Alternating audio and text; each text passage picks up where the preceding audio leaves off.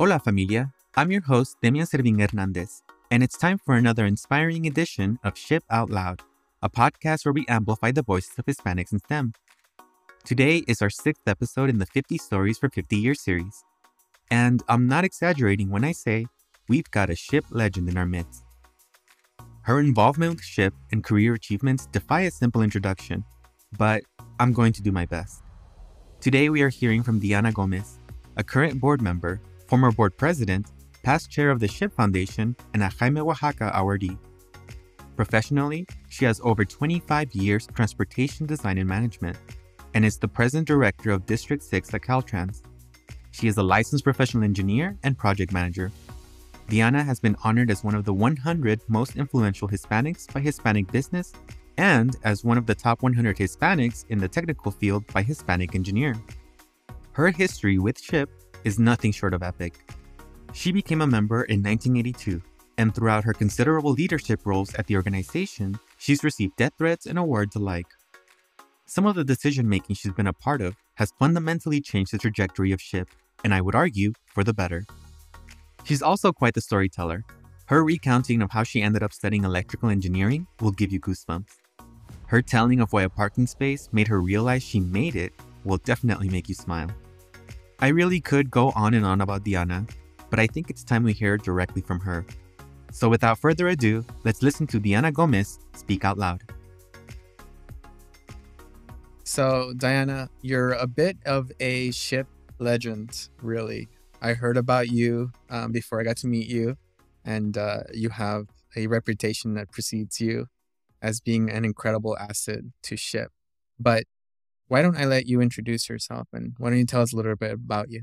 Okay. So Diana Gomez, and um, I was born and raised in Fresno County, which is in center of California. And I lived in a really small town, Parlier, no more than 6,000 people. And, you know, my whole family's still there my mom, my sister, my cousins. And then uh, from Parlier, I went to Fresno State and got my electrical engineering degree at the recommendation of my high school counselor, Miss Magdalena Vasquez. And then from there, uh, at Fresno State, got my electrical engineering degree. And then I went to go work for Caltrans, which is the Department of Transportation for the state of California. What inspired you to get involved in the STEM field, especially when obviously it's not a field that a lot of women embark on mm-hmm. and, and take on, and especially Hispanic women at that? Yeah. So I was in the seventh grade, and there was this lady. Her name was Linda Van Kirk. I still remember her name. So I was in the seventh grade, and she used to work for Pacific Bell, which now we know as AT and T. And you know, she was like a technician, and she brought in this big bundle of wires that you know how we communicate at that time through the telephone, no cell phones. And I was just like in awe. I'm like, that's what I want to do. And um, when I was in high school, I obviously I was good at math. So my counselor, Miss Vasquez, I explained, you know, we're going like through careers, you know, lawyer, you know, doctor, and, and I said, no, this is what I want to do. So I explained the story to her about Miss uh, about Linda Van Kirk, and she tells me, she goes, sounds like you want to be an electrical engineer because that's what my brother is. Not knowing that I didn't want to be the engineer. I wanted to be the actual technician working on things, you know, because I was really good at that. But I trusted her and I went on and I became the electrical engineer. But it started from that moment, that one moment in time that sparked, you know, the interest. Fast forward, I was at Fresno State. I was the president of SHPE at uh, Fresno State, and we're at a banquet, and I was the president. So they had all the leaders up there, and Pac Bell was one of the sponsors. So sitting right next to me was this lady, and so of course she asked me, "Well, how did you get into engineering?" And told her the whole story, and she's she says, she goes, "Did this lady have long blonde hair?" I said, "Yeah." And uh, then she goes, That was me. Oh my God. And then she starts crying. I'm like, Why are you crying? And she's like, She goes, That day, none of you guys asked me any questions. And then she goes, and I went back to my boss and I said, don't ever send me back to that school. Not realizing that she had sparked an interest. And you got to understand, we live in a small town of Parlier, surrounded by nothing but ag land. What, would we have known as kids to ask questions? Like, what questions would we have asked? And so, uh, so she felt so bad that she never went back to that school and not realizing that she had lit fire under some one person. And that's why when I go speak to any class or anybody, and if they don't ask questions, you know, I'm okay with it because I just remember my experience. And a lot of times, even adults don't know what questions to ask, you know. So, uh, so yeah, that's that's what happened. Uh, I got to meet her, you know, uh, several years afterwards, and um, obviously she was excited that I had become an electrical engineer. That's amazing. That's an incredible story. Yeah, I do feel like sometimes asking questions is a little stigmatized mm-hmm. in our society. And you have, you know, as kids, it's sometimes it's beyond them, right? They're like, I don't understand it. I don't mm, know what to right. ask. And as adults, it's like, I don't want to look like I don't know what I'm talking about. So I'm not going to ask any questions. But yeah. Even though when they started, what, no question is a stupid question. It's like, okay, yeah, right. You know, you don't know what to ask. You're not going to ask. Yeah, definitely. But that's amazing that she inspired you. Yeah. And then the fact that you were able to connect after so many years. Yeah. And, you know, Miss Vasquez, Miss, he doesn't like me to call her Miss Vasquez, my high school counselor. we're really good friends. Uh, we see each other a lot because she's a Raider fan too. Perfect. So we meet, meet up in Vegas. And, you know, I give her a lot of credit for guiding me in the right direction. Yeah, that's so interesting. And I do appreciate that she looked beyond what might have been like the first initial career path for you, where it was basically like, oh, I enjoy food and oh, you could be a waiter or you could be the chef. that's right? right. Yep. And that's what she, uh, and then uh, my sister's older than me. She was going to Fresno State. She doesn't like I tell this story is that she didn't know how to drive. And then I said, well, I went to Fresno State to drive my sister because she didn't know how to drive. And I thought, well, since I'm here, might as well do something. But yeah, that's kind of how it worked. My sister was going to Fresno State, and it was just easier to go there as well.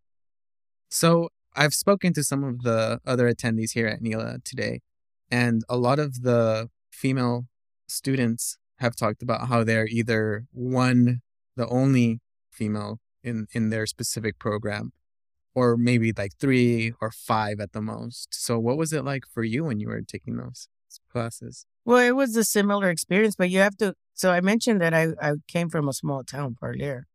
And at Parlier, because we were so small, they didn't offer, they didn't offer trigonometry or calculus. They didn't offer physics. So the highest I could take was chemistry and algebra too. So when I got to Fresno State, I was already a year behind a year and a half because I needed to start with trigonometry, you know, English, you know, the lowest possible English. Not because I didn't know English, because that was obviously my first language, but I started already behind. But then I was, my first couple of years were in the big classes.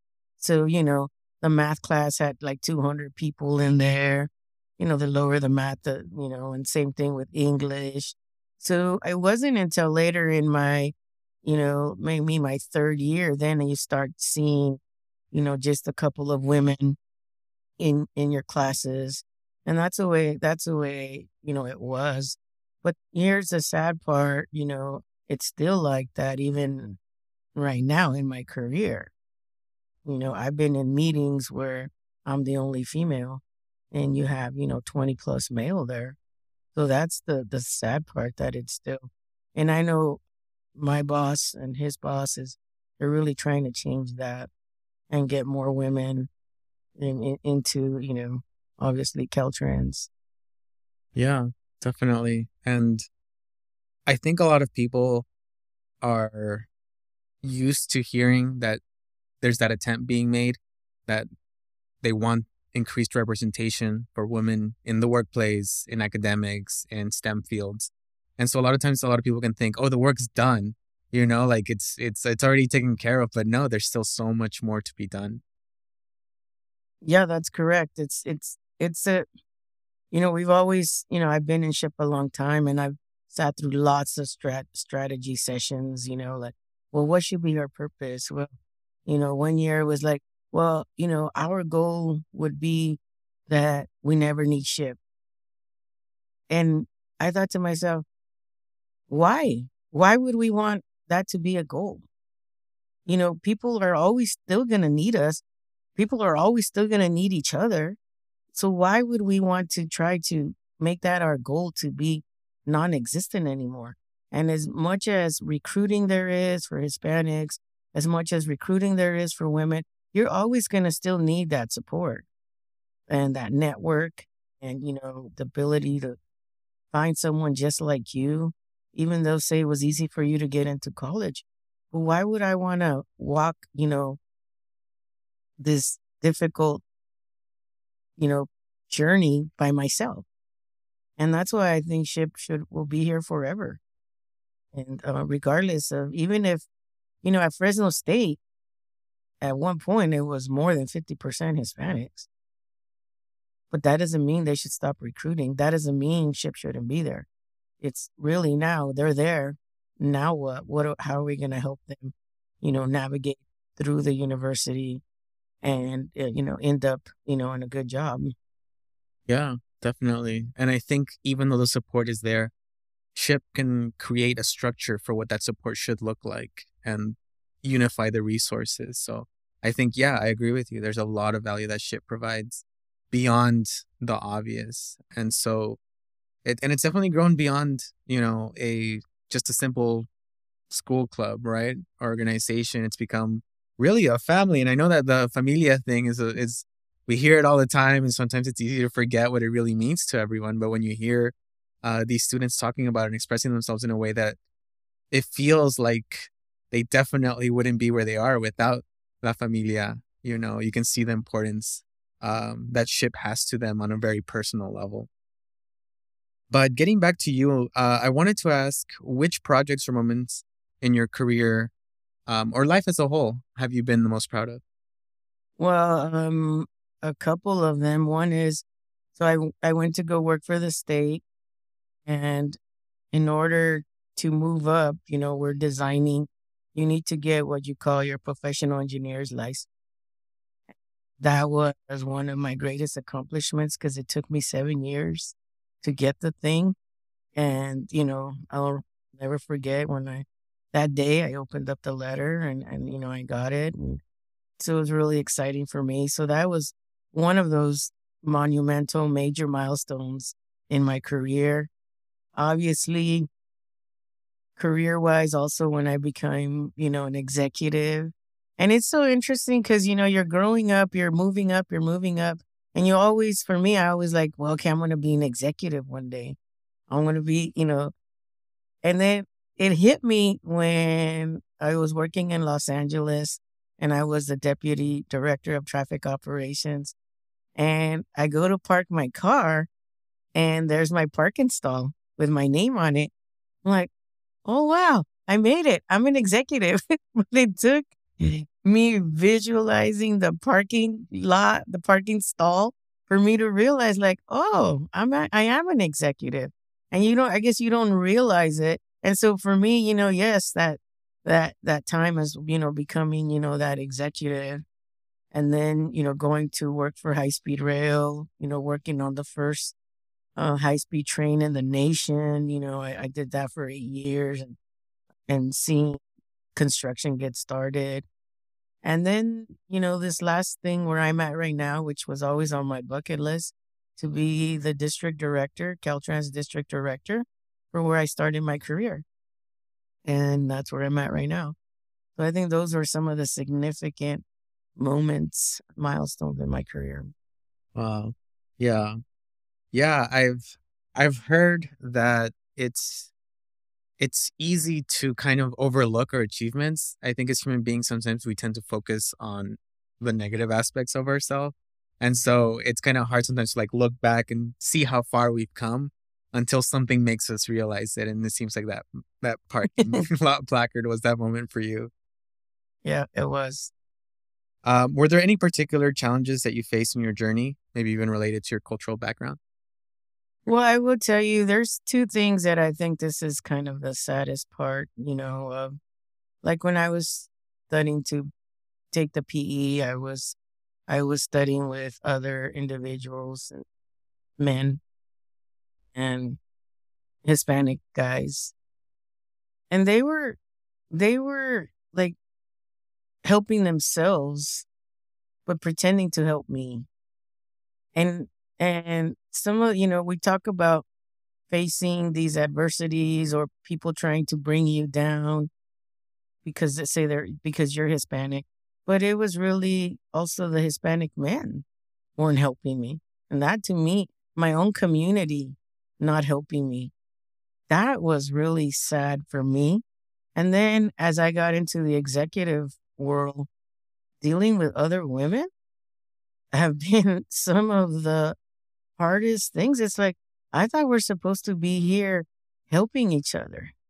You know, and I heard some lady say, you know, there's a place in hell for women that don't help other women. and I never thought I would experience that. And I experienced that and it was it's just it's just sad, you know, very sad that that that happens. And so those are, you know, some of just the challenges. All the other stuff you could deal with, you know, as long as you know you know, mm-hmm. you know you your leadership what you're capable of, your leadership skills and I mean, I've dealt with irate people. You know, I walked into a room of a hundred people that don't like you and they're going to let you know. All that I could easily manage. But it was so disheartening when you have Hispanic men not helping you. And then you have women, powerful women that don't want to help you either. That that's to me, those are the kind of things that just don't sit well with me.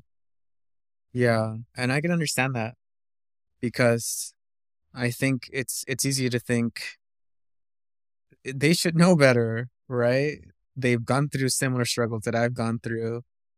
And so to then turn around and repeat that towards someone else instead of being better, that that can definitely hurt and be painful. And I know that that's usually when it hurts the most, right? When it's people that also like we identify with and, and are close to.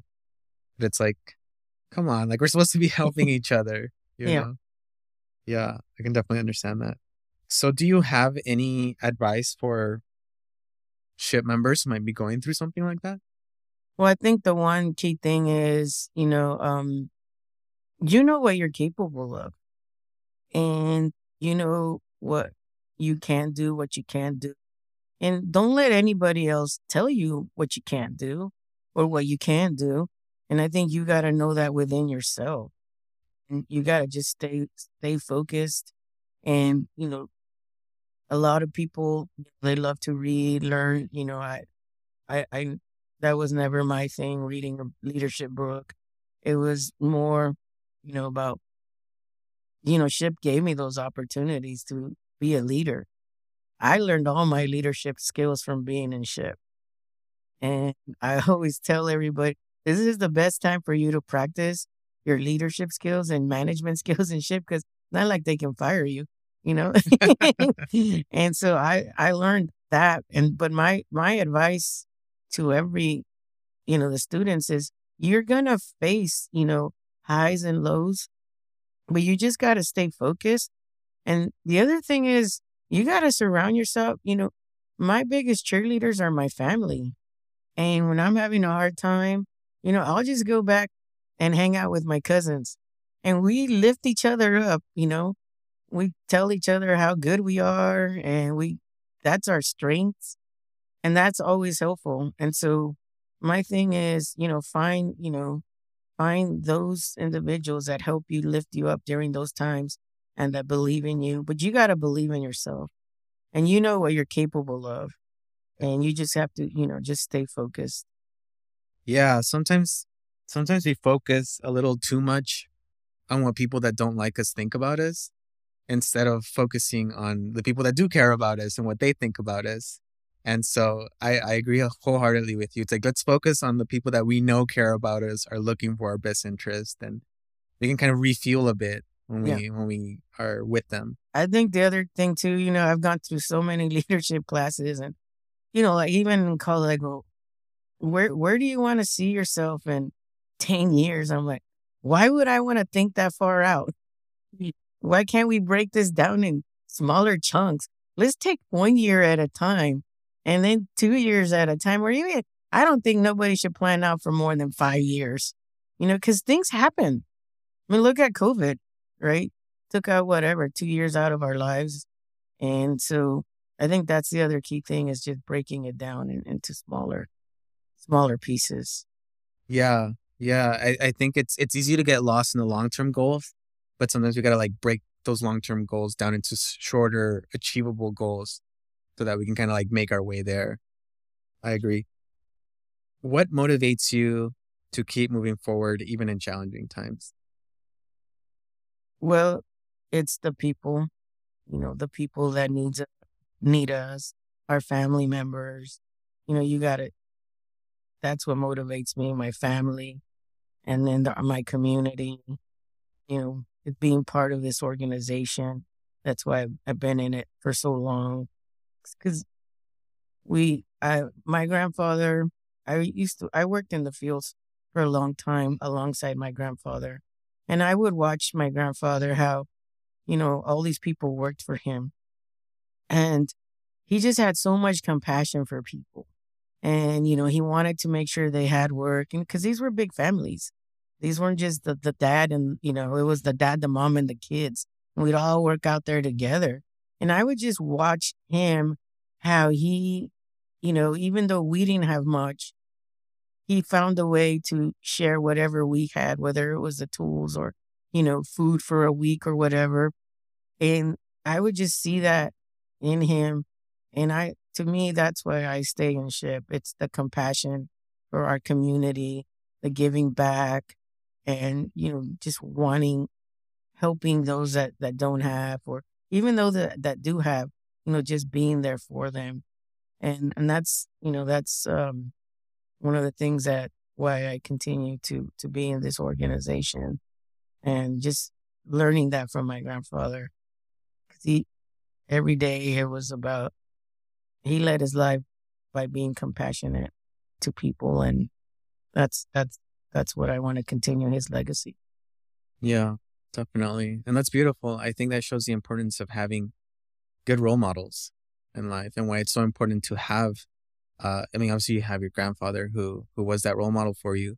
Um, but a lot of people might not have that experience, especially if when they they migrate to the United States and they leave behind a huge part of their family.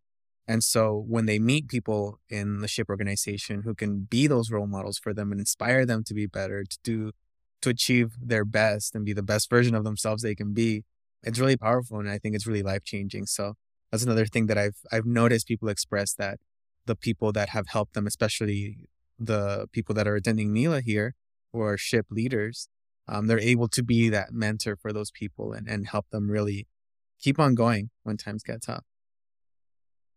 Uh, so, what is your vision for the future, both personally and professionally? Well, I'm on, you know, the kind of the tail end of my career.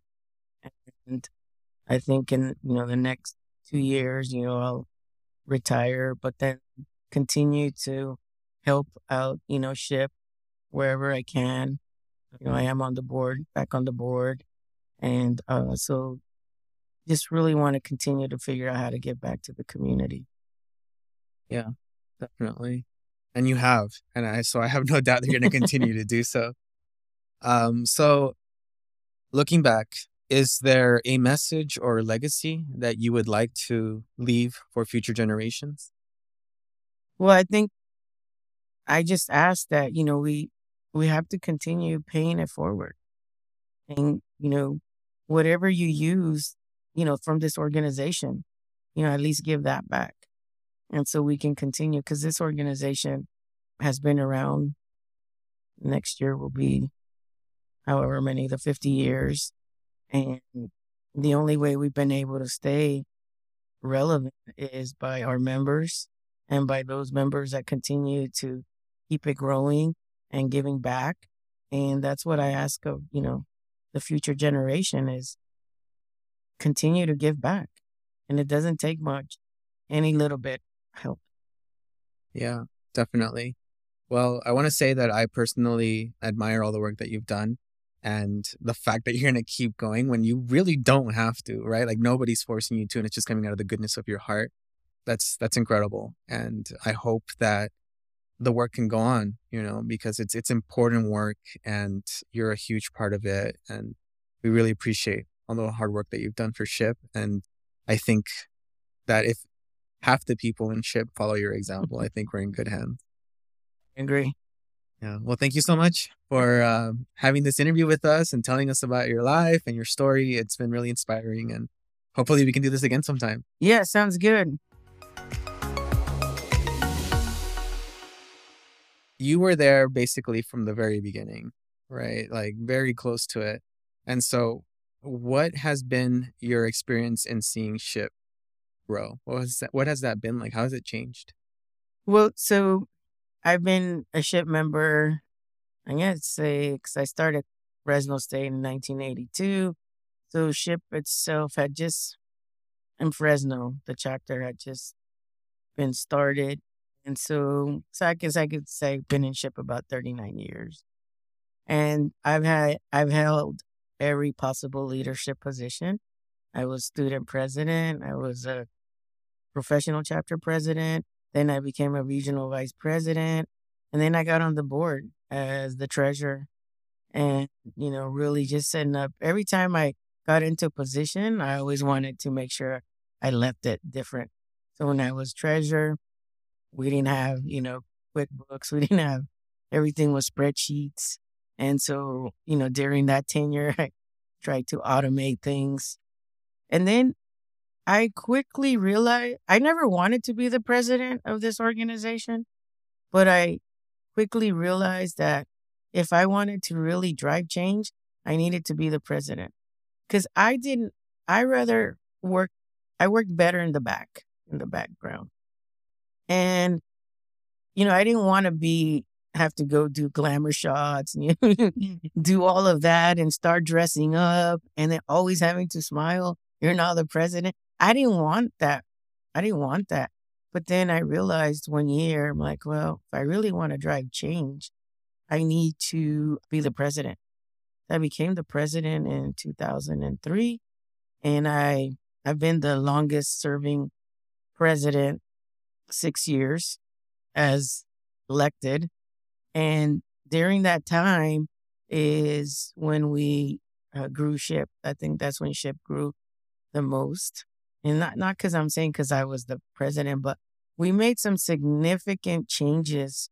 It's it's very hard to change an organization of volunteers.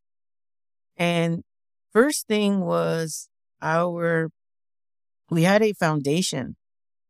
So there was SHPE Inc. and then SHPE Foundation. And SHPE, Foundation had its board members for a long, long time, but they weren't doing anything. Then they started to raise money for another organization.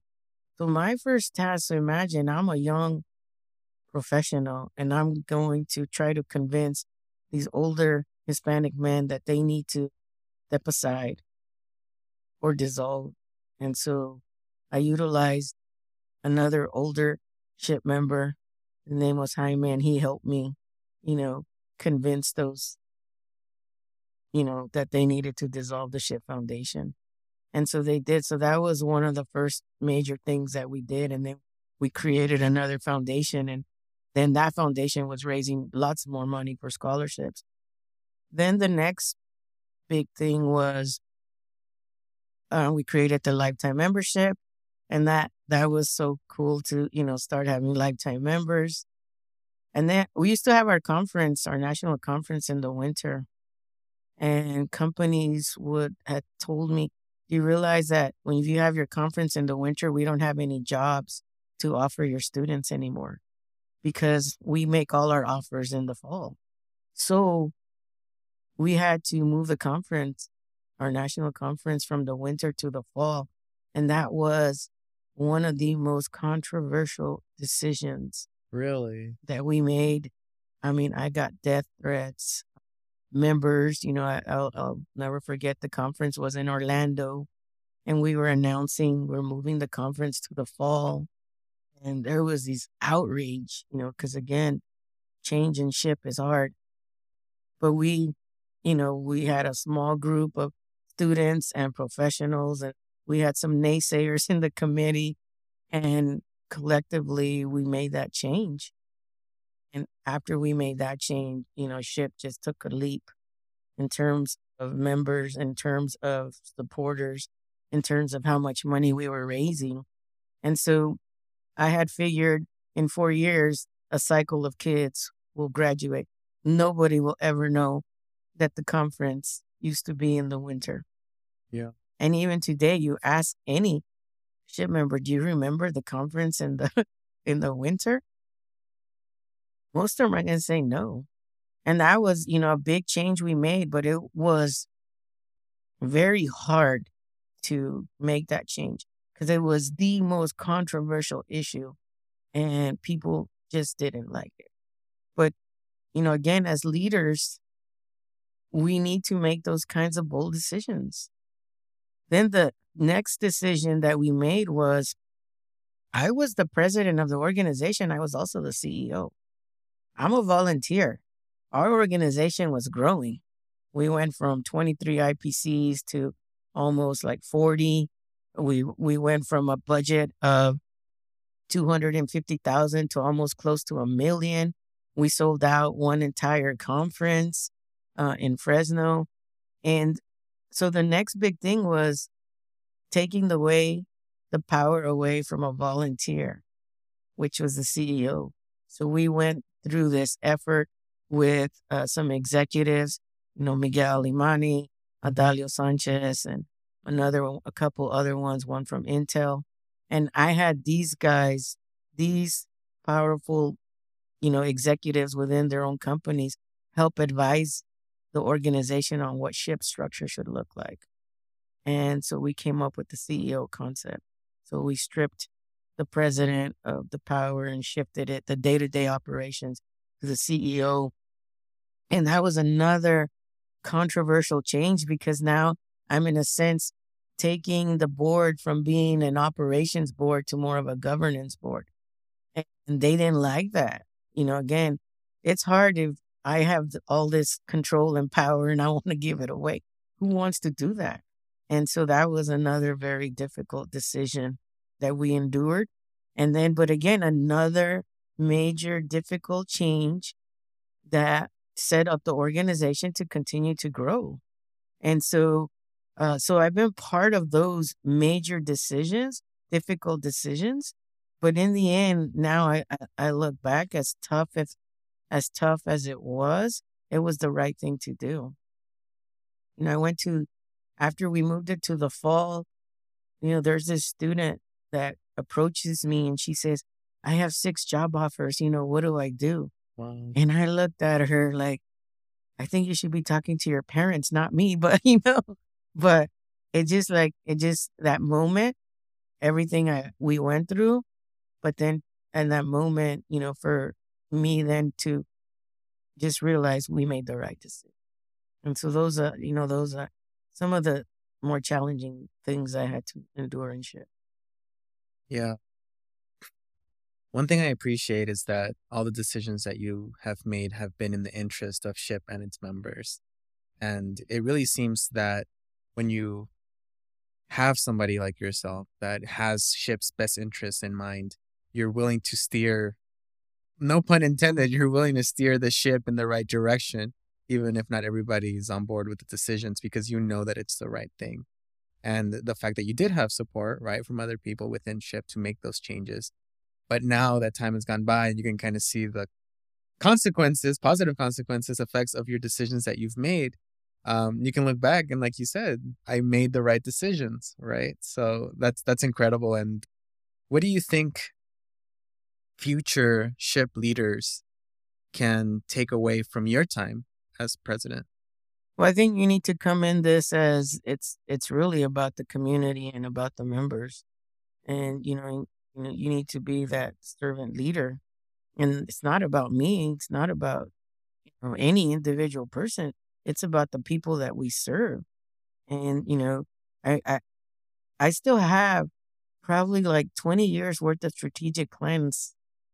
And, you know, just I would see the same issues over and over, just re- reworded different and a different color of PowerPoint. And, you know, and it's just because sometimes we're, we have some leaders that they're really, it's not, they're not really in it here for the members, they're in it here for themselves. And there is no doubt that SHPE has influenced my life. You know, I am the leader today because of this organization. I mean, I went through so much, we would put ourselves through so much leadership training and how to communicate, crucial conversations, you know, dynamic discussions. We would put ourselves through all those things just so we could, because it's our members are passionate. And when you're driven by passion, sometimes it's hard to communicate or hard to let go of what needs to happen or, or need, you know, it's hard to make those changes. And and so I think it's just, you know, we have to just continue moving this forward. So whoever serves in whatever capacity, you need to it needs to be about the members and about the future and it needs to be about this country. You know, when I was a president, I had the IBM executive. I'll never forget this day either. He tells me, you know, Diana, your community is either going to save this country or sink it. And I'm like, what? You know, for that to be put on my shoulders, I just looked at him and I said, well, you know what? Nick, his name was Nick D'Onofrio. I said, well, we're going to do everything we can to save this country. Because in the end, what he was saying is we, our community needed to grow engineers. Our community needed to be those kinds of leaders in order to fill those gaps that, you know, everybody else wasn't filling. And so that's why, to me, this organization, I'll never forget that conversation that I had with him. Because so we need to understand that our success leads to a better country. And I don't think a lot of people understand that. That, you know, when we go out there, we get educated, we become successful, we're growing companies, we're becoming executives, we're running for office, we're making a difference, and we're making this country better. And so I'll never forget that conversation. And that's why I want everybody to understand why it's so important that this organization continues to thrive so this country can continue to thrive. We're part of its success. Yes, definitely. I think, especially from our community, where I think um, humility is very ingrained, I think in Hispanic culture, and sometimes it can go a little bit too far, where you have people who don't give themselves the credit that they deserve. And so it's hard for them to sometimes see the impact that they have on, on this nation and the fact that the work that they do is so vital and important and is moving technology and even humanity as a whole forward because a lot of the work that they do is literally things that are going to save lives, change the way we communicate, change society as a whole. And so I think that you hit the nail on the head when we combine all that together. SHPE as an organization is literally um, a driving force for this country because we are at times representing Hispanic engineers. So I, I agree wholeheartedly with you we were chatting earlier during the NILA dinner, and you mm-hmm. talked a little bit about how the relationship has changed between SHPE and its IPCs. Can you tell us a little bit about that? Yeah. So, you know, back then when we created the IPCs, we were 23 IPCs, and you know, they were funding a big chunk of the organization, our scholarships, our, our, our, our grants for our chapters, funding the conference, helping it grow. And so they were a very powerful entity within our, you know, organization and we needed them and we knew that. And they knew that too, that we needed them. And so they were part of, I don't want to be disrespectful, you know, to the IPCs, but they wanted to drive the organization the way they felt it needed to go. But you have to understand they have they have their companies that they have to answer to. And so we needed over time, as we continue to grow and we continue to be stronger and we continue to make, you know, the, the conference decision came from them. And then as we were making these changes, getting ourselves stronger, getting our governance in place, getting, you know, strategic plans in place, then they started to kind of trust us and become more partners versus telling us, you know, kind of where we needed to go. And so now the way I see it, we have, you know, we're very powerful. I don't know how many employees we have compared to back then. You know, when I was on the board, we were only had like four employees. And, you know, fast forward, you know, now we have a CEO, well, we'll, you know, acting C- interim CEO. We have all of the staff. We have these programs. So now they look at us as, um, in a sense, almost like they don't, they maybe they realize they don't need to be telling us what to do.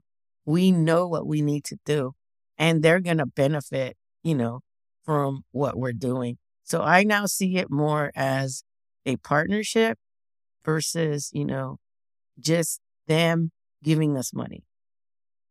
So it looks like it's become a true partnership council. That's in a sense, yes, a true partnership council and really, you know, working together collectively for the better good, you know, the greater good, which is keeping this organization moving and growing and, you know, giving back to our community.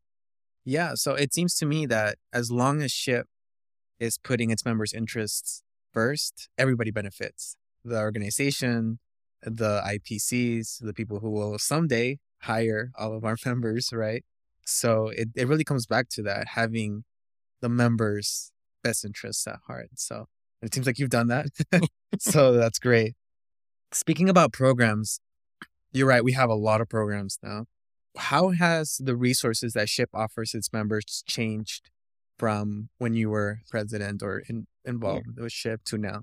Yeah. So back then, you know, we offered in a sense maybe three programs. Um, we had the scholarships, we had local grants for chapters that would be able to compete for that. And then we would have, you know, the leadership conferences then we would, you know, NILA, of course. But now, you know, we have a lot more programs. And, you know, I, I can't even start to rattle them off. There's a lot. yeah. There's a lot, a lot of them. And, you know, so we went from, say, just three core programs. Then we added Noche de Ciencias. Then we added, you know, something else and something else. And now we have, you know, a slew of programs. And that's great, you know, for the members. And I just hope that the members take advantage of that and research them and, you know, and that we do a really good job of marketing them. So everyone is, you know, taking advantage of them. So we went from very, and that was always our goal. I had told uh, Miguel Imani one time, you know what my goal would always be is that we, you know, we used to offer $500 scholarships, $200 scholarships. You know, at some point, the students are like, it's not even worth applying for that. Right. So then it's like, okay, we got to make these $1,000 scholarships, $2,000 scholarships, $5,000, $10,000. But then I always said, when will we be able to offer a full ride scholarship? And I believe we did that a couple of years ago. And that was always my goal. You know, one of my thoughts of like, I wish, you know, SHPE could have, you know, at least 10 full ride scholarships. You know, even though we had like the Navy and they would come in and give the big check and these kids would, you know, have the full ride to a university, but it was the Navy's. It wasn't necessarily SHPE doing it. Right. I mean, we were partnering with the Navy. So yeah, now we have uh, obviously a, a lot more programs. Yeah, definitely. I do appreciate the progression that SHPE has had. But another thing from hearing you talk is that you keep moving the bar. And I love that because it's easy once we reach a goal to kind of like rest on our laurels, as it were. But the fact that you keep wanting to give the members more, I think speaks volumes about where you place importance in what the organization can offer.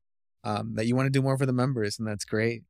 So, what would you say to a student who might be considering SHPE and is on the fence? Well, I would say, you know, give it a try. It doesn't cost you anything. What five dollars or whatever? You know, the A cup ten of coffee. a cup of, yeah, one Starbucks. Yeah. You know, one Dutch Bros. Give it a chance. What do you have to lose? You know, it may surprise you. You know, one semester, you know, one year, give it a chance. And how about what would you say to a SHPE member who has never been to a national convention and is thinking about going? I would say, you know, you need to go and experience, you know, one convention.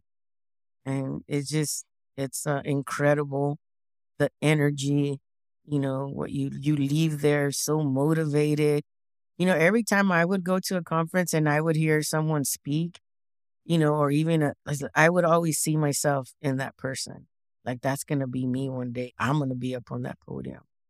And it just, it just motivates you and it also provides not ne- well opportunities and networking but it gives you these ideas these possibilities. You leave there with like all these possibilities you know walking around and going to the workshops and you know hearing what other engineers do. And you know that's why i love the star awards program.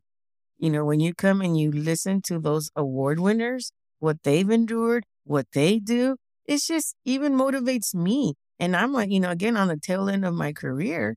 And it's just so motivating. And and that's what you know, it's like if you need, you know, that shot of motivation, that shot of hope, uh, you should go to the conference. Yeah, definitely. I've yet to experience my first conference, but the way that people express themselves about it, I'm like, I cannot wait to be there. Is there anything else that you think that SHPE members or anybody else uh, should know about SHPE? Well, I think we're, you know, it's very clear we're here to serve, you know, our community. And, you know, I, I know that we have lots of students, not that many professionals. And I, I just want to ask the professionals and I, you know, like after I had that conversation, like I told you with Nick from IBM, you know, I started to tell the professionals, you know, just by you being a member, I don't need you to go sell cupcakes. I don't need you to go wash cars. I just need you to be a member. You know why? Because when I can go into Washington, D.C., we can go into Washington, D.C., we can go into, you know, any company and say that we have, you know, 40,000 members. That's already helping us. That's already making a difference. And that's all I ask is, that, you know, once the students graduate, become a professional, you know, use your first check to become a lifetime member. Just that alone, you being a member, again, we don't need you to do anything more other than just become that member because we that's how we leverage. That's how we that opens doors uh into all these possibilities, whether it's foundations, companies, the government. Uh so I that's all I ask of, of you know students once you graduate please please please become a professional member That's great.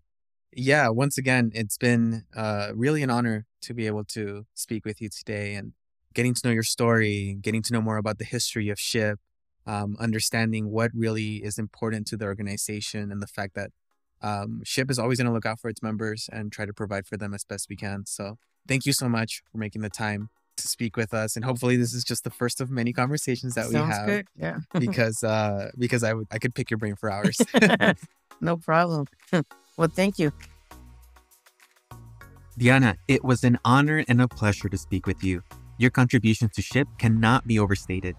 Your legacy has shined during these last 50 years and will certainly endure through the next 50 years, at least. On behalf of the SHPE members, past, present, and future, we thank you so very much. Familia, that will wrap up our sixth episode of our 50 Stories for 50 Years series. But as always, if you ever miss one episode, we're archiving them all on the website at shpe.org forward slash 50 stories. Check out the description for a link. Also, if you're looking to meet up with some of these featured leaders in person, definitely consider joining us at one of the 2024 Regional Leadership Development Conferences, or as we like to call them, RLDCs. These regional events meet our members where they're at, literally. We bring national knowledge and expertise to accessible local conferences. This year, we're going to be in California, Indiana, Texas, and Florida. Learn more at shpe.org forward slash engage and register today. You can learn more about SHPE on our website at www.shpe.org or on our social media platforms listed below. To become a member today, click here and use code POD22 for 10% off. Make sure that you're subscribed to the podcast wherever you listen so you get your weekly SHPE stories throughout the year, as well as the SHPE YouTube channel, where some select interviews will be posted for you to watch the interview. And remember, you belong here and at every level of the STEM industry. Cuídate, familia.